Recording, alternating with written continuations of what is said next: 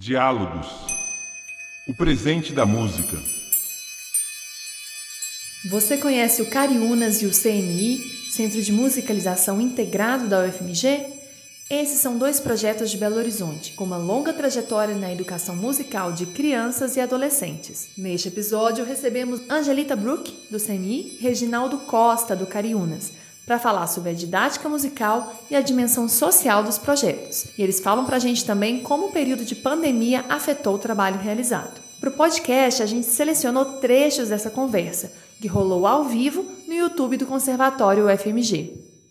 Mediando o bate-papo da edição, a gente tem Jussara Fernandino, que é professora da Escola de Música do UFMG, onde atua nas áreas de educação musical, na licenciatura em música e no programa de pós-graduação e ela tem muita proximidade com os projetos convidados. Ela já teve na coordenação do CMI e de uma ação de extensão realizada junto ao Cariúnas. A convidada Angelita Brook é professora do curso de música da UFMG, diretora do Centro de Musicalização Integrado da UFMG e idealizadora do grupo Bambulha, Música para a Infância. Representando o projeto Cariúnas, a gente recebe Reginaldo Costa, que além de dar aulas há 22 anos no projeto, é também regente da Orquestra Infanto Juvenil da Prefeitura de Belo Horizonte. Primeiro, eu gostaria de agradecer né, o convite para participar desse programa tão interessante, em ótima companhia. É, parabenizar o Conservatório FMG por essa iniciativa. Eu acho que o Conservatório ele tem um papel muito importante para Belo Horizonte, é um espaço de fomento cultural muito importante, um espaço de formação também.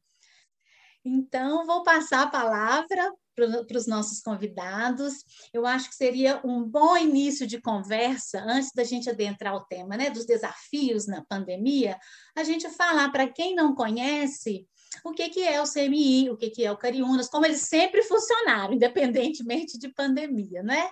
Qual a sua proposta didático-musical, qual que é a sua dimensão social, enfim, eles demonstraram um pouquinho o que é esse trabalho tão lindo. O CMI é, ele é o Centro de Musicalização Integrado da UFMG e ele é um órgão complementar da Escola de Música. Né? Ele con é, conquistou o status de órgão complementar há, há alguns anos, né? É, iniciou há 36 anos, né, Jussara, com a professora Tânia, é, enfim, e, e, tem muitas conquistas, né? É, a gente fez até uma série ano passado comemorando os 35 anos, né? E a gente ouviu histórias muito legais.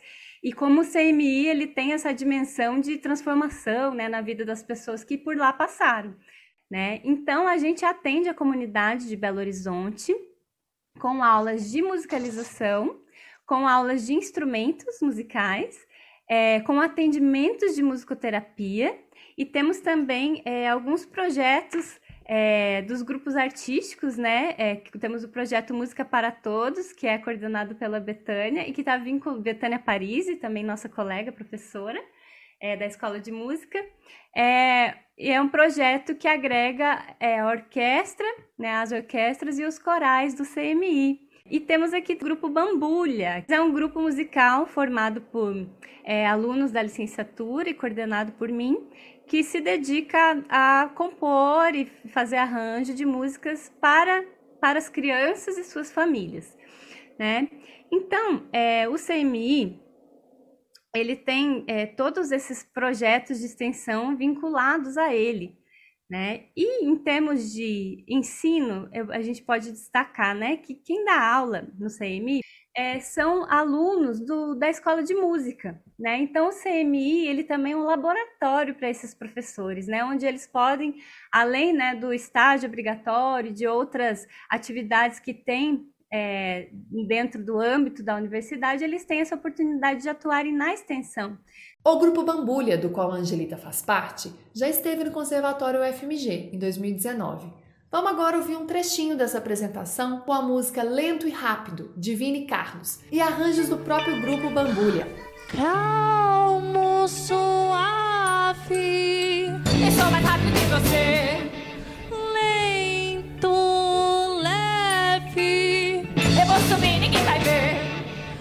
Caminho no meu próprio andamento.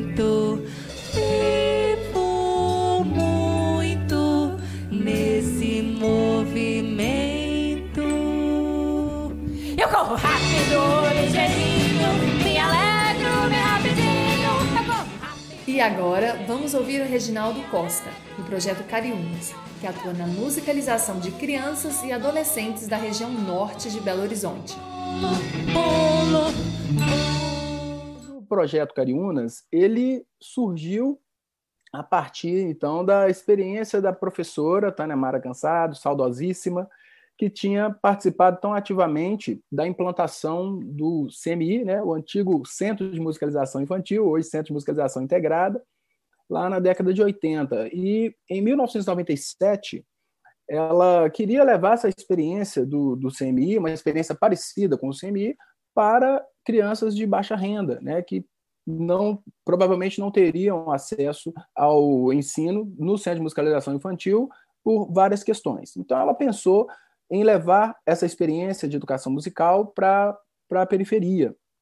O, o, local escolhido, então, foi o bairro 1 de Maio, lá na, na zona norte de Belo Horizonte. Então, chegando ao 1 de Maio, o projeto Cariúnas foi implantado inicialmente num outro projeto, é, dentro de um outro projeto social, com as crianças que ali já eram atendidas é, em várias oficinas, e, primeiramente, foi implantado o coral, né, com a professora Vivian, que está com a gente até hoje, né, e o João era a regente e um pianista.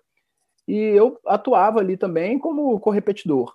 E em mais ou menos 2000, 2001, o Cariúnas, então, consegue uma sede própria, através de uma casa alugada ali no bairro 1 de Maio mesmo. Só que aí já era completamente independente. Então, juntamente ao, ao coral, foram agregadas aulas de flauta doce, aulas de percussão e aulas de dança. Né? A Tânia sempre teve esse olhar para o, o é, para o holismo, né? Um, um, trabalho holístico envolvendo diversas áreas do, do, conhecimento artístico. Então, incluindo o trabalho de dança, é, a semana da, do Cariúnas era então completa. Né? Por volta de 2002, 2003, foram agregadas aulas de instrumentos de sopro, clarinete, flauta transversal, saxofone e trompete. Todos os instrumentos adquiridos através de lei de incentivo. E a partir de 2004, em 2004, o Cariúnas consegue uma sede maior lá no bairro Planalto, onde hoje né, temos 21 salas de, de, de aulas, temos um teatro para 160 pessoas e temos ali uma estrutura bem interessante assim para uma escola de música. E hoje a gente consegue atender lá no bairro Planalto em média 240, 250 crianças em média. Então, vamos adentrar agora nessa parte dos desafios. Então, falar um pouquinho, eu acho que dessa interação, né, num projeto, em dois projetos que é tão importante, nessa relação professor-aluno, a coletividade dos colegas, dos funcionários, essa, essa questão dessa interação viva, pessoa a pessoa, como que se deu isso, e sendo dois projetos também de inclusão social, a gente falar como que foi a inclusão digital, que eu acho que esse é o primeiro problema de todos. Bom, a pandemia nos trouxe muitos desafios em diversos sentidos, né? Então, antes da gente começar com as crianças e com as famílias, a gente fez algumas coisas, né? A gente fez é, um período de, de aulas pilotos para os professores se adequarem às ferramentas, para as famílias saberem o que, que, que estava por vir. Né? Muitas famílias não continuaram conosco, né? Muitas famílias falam, não, a gente prefere quando voltar ao presencial. Então, a gente perdeu mais de 50% dos alunos do CMI, né? E, e, inclusive, pela, por essa questão da inclusão digital, né? Que a Jussara falou. Muitos não tinham as ferramentas necessárias, porque pra, para fazer as aulas precisa-se ter um dispositivo né, à disposição do aluno naquele momento. E nem sempre isso era possível, isso, nem sempre isso, né, algumas famílias não tinham essas condições, né, algumas famílias, é, enfim, não tinham uma internet, mas a gente vê que a gente, né, esbarrou com essa dificuldade também. É, e inclusive da, da questão do, dos próprios instrumentos, né, a criança faz aula de piano, mas né? Nem todas têm um piano ou um teclado à disposição, né? Então, nem todos têm um violino, né? Então, como lidar com isso, né? A gente foi lidando com essas particularidades também, né? Essas adaptações. O que quer dizer? Bateria. Gente, a, a bateria das aulas dos alunos é né, é a cadeira, o banco e tal, mas eles estão ali trabalhando a técnica, várias coisas interessantes que saem, né, da, também dessa prática. E a gente optou, né, inicialmente pelas aulas de instrumentos serem eh, individuais, né, num tempo reduzido, né, isso ano passado. Esse ano a gente já trouxe mais a realidade do presencial, talvez porque a gente tivesse é, a expectativa de que a gente pudesse ao longo do ano voltar, então as, né, as aulas já estão organizadas, pensar, ah, se voltar presencial já pode seguir mais ou menos esses horários. Então as aulas estão acontecendo em duplas, né, as aulas de instrumento, e tem sido uma experiência muito interessante também né? Alguns dividem a turma, enfim, mas outros estão fazendo os dois alunos, e é interessante nesse processo online também ver isso. E as aulas de musicalização, elas acontecem, estão acontecendo, né, em grupo, né, logicamente, e a gente colocou dois professores para cada turma, né, por várias razões. A primeira razão é, é que a gente precisa ter um olhar para o aluno. Né? A gente precisa ouvir o que, que o aluno tem para dizer, a gente precisa ouvir o que, que o aluno, a expressão musical dele, a expressão facial corporal. Né? E isso é muito, essa é uma das grandes dificuldades, porque aqui na tela a gente não consegue perceber essas coisas que são assim a a cereja do bolo das nossas aulas, né? Porque a gente, quando dialoga com os alunos, a gente consegue fazer né, a, a aula ela tem, ela fica muito mais significativa. Né? Então, na tentativa da gente tentar buscar essa resposta dos alunos, a gente colocou dois professores, porque enquanto um está ali lidando com a tecnologia, o outro está mais atento. Né? Então, eles fazem esse jogo, esse ping-pong. Né? Então, eu estou fazendo atividade, o outro. Né? E outra razão é a razão tecnológica mesmo, que a gente pensou, não, para a gente ter a nossa aula, vai que um professor fica sem luz ou fica sem internet naquele ou dá um problema, né? Então tem o outro para segurar a aula. É diferente do presencial? Com certeza é. Mas a gente tem é, coisas muito legais acontecendo. E a gente percebe muito que quando a família está engajada nesse processo, essa, essa troca ela acontece com muito mais eficiência. Né? A família ela, ela passou a fazer parte fundamental desse processo, né? tanto das aulas de instrumento quanto das aulas é, de musicalização.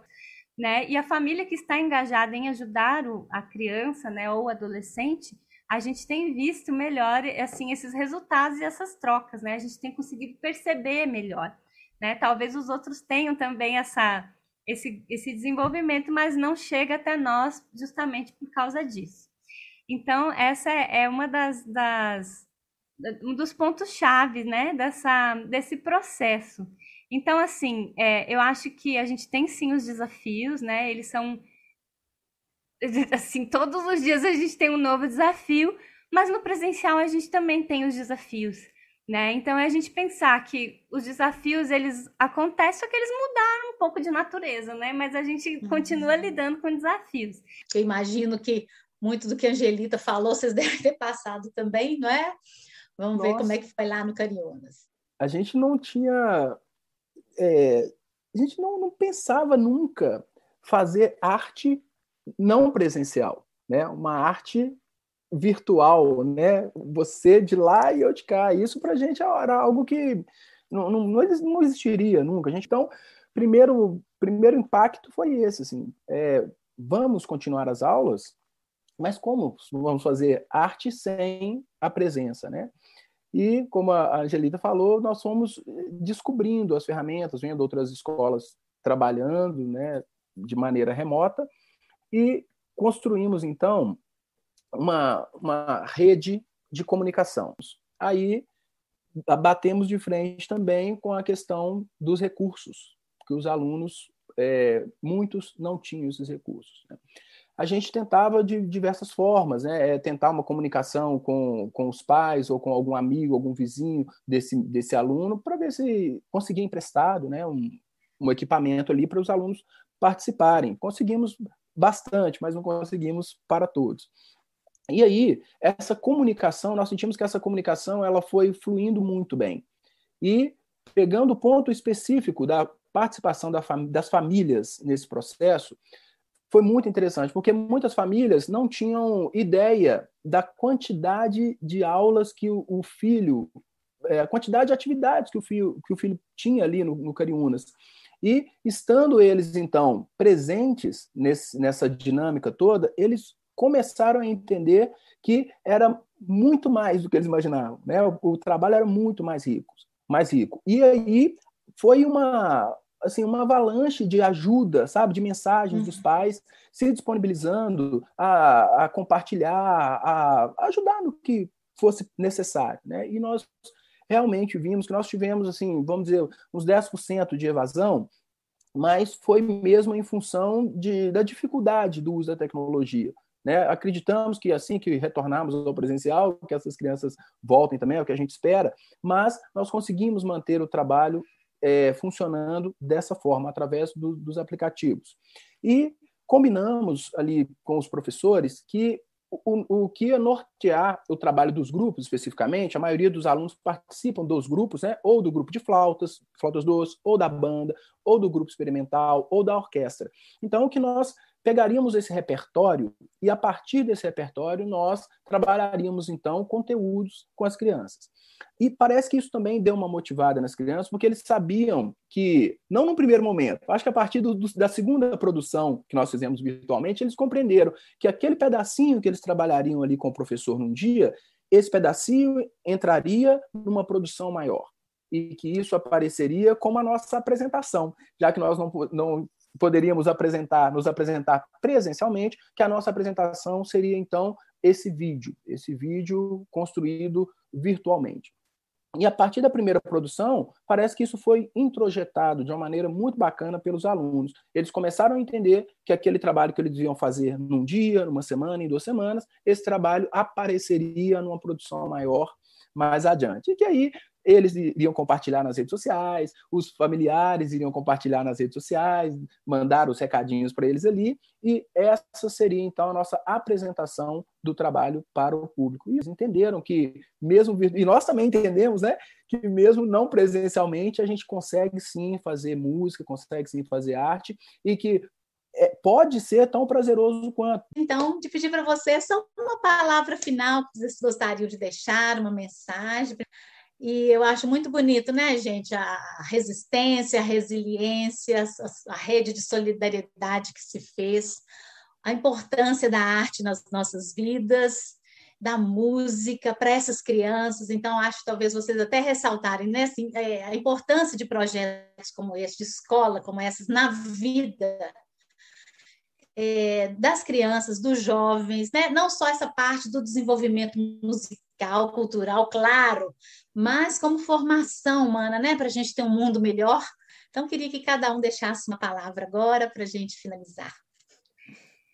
É, com certeza, a arte ela é transformadora né, em diversos aspectos. É e a minha mensagem aqui, fiquei pensando agora, é que, é, é que a arte ela não para, né? Ela, ela mudou aí os seus formatos, mas ela não parou e foi a arte que, que nos sustentou, né, em casa, né? Então, a gente sente muita falta da plateia, da troca de olhares, né, da energia, porque é, né, um show, uma apresentação, um espetáculo, né, é uma, é uma troca, né, isso a gente não, né, nesse modo ela é um pouco difícil, mas ela nem, nem por isso deixa de acontecer. Pois é, o slogan do Cariúnas é por uma sociedade mais sensível e mais humanizada.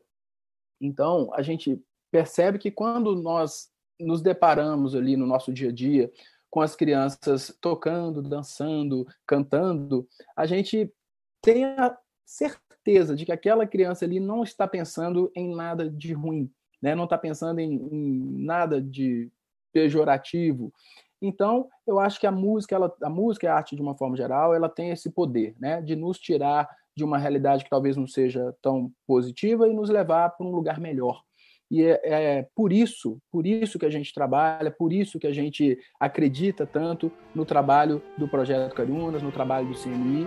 É, são ações transformadoras, ações que transformam para melhor. Né? A música ela tem esse poder.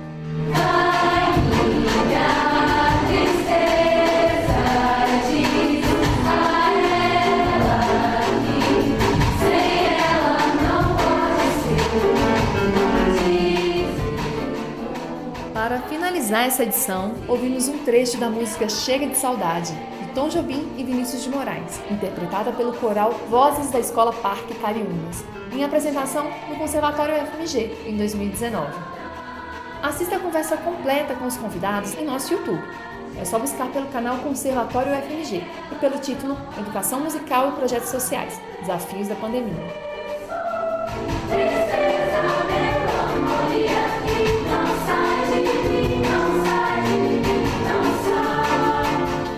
Se você gostou desse podcast, compartilha com a gente. A produção é de Patrícia Ferreira, Viviane Santos, Fernando Rocha e Fábio Nunes Barbosa. Fernando e Fábio também assinam a edição. A locução é minha, Bruna Cássio. Até o próximo Diálogos.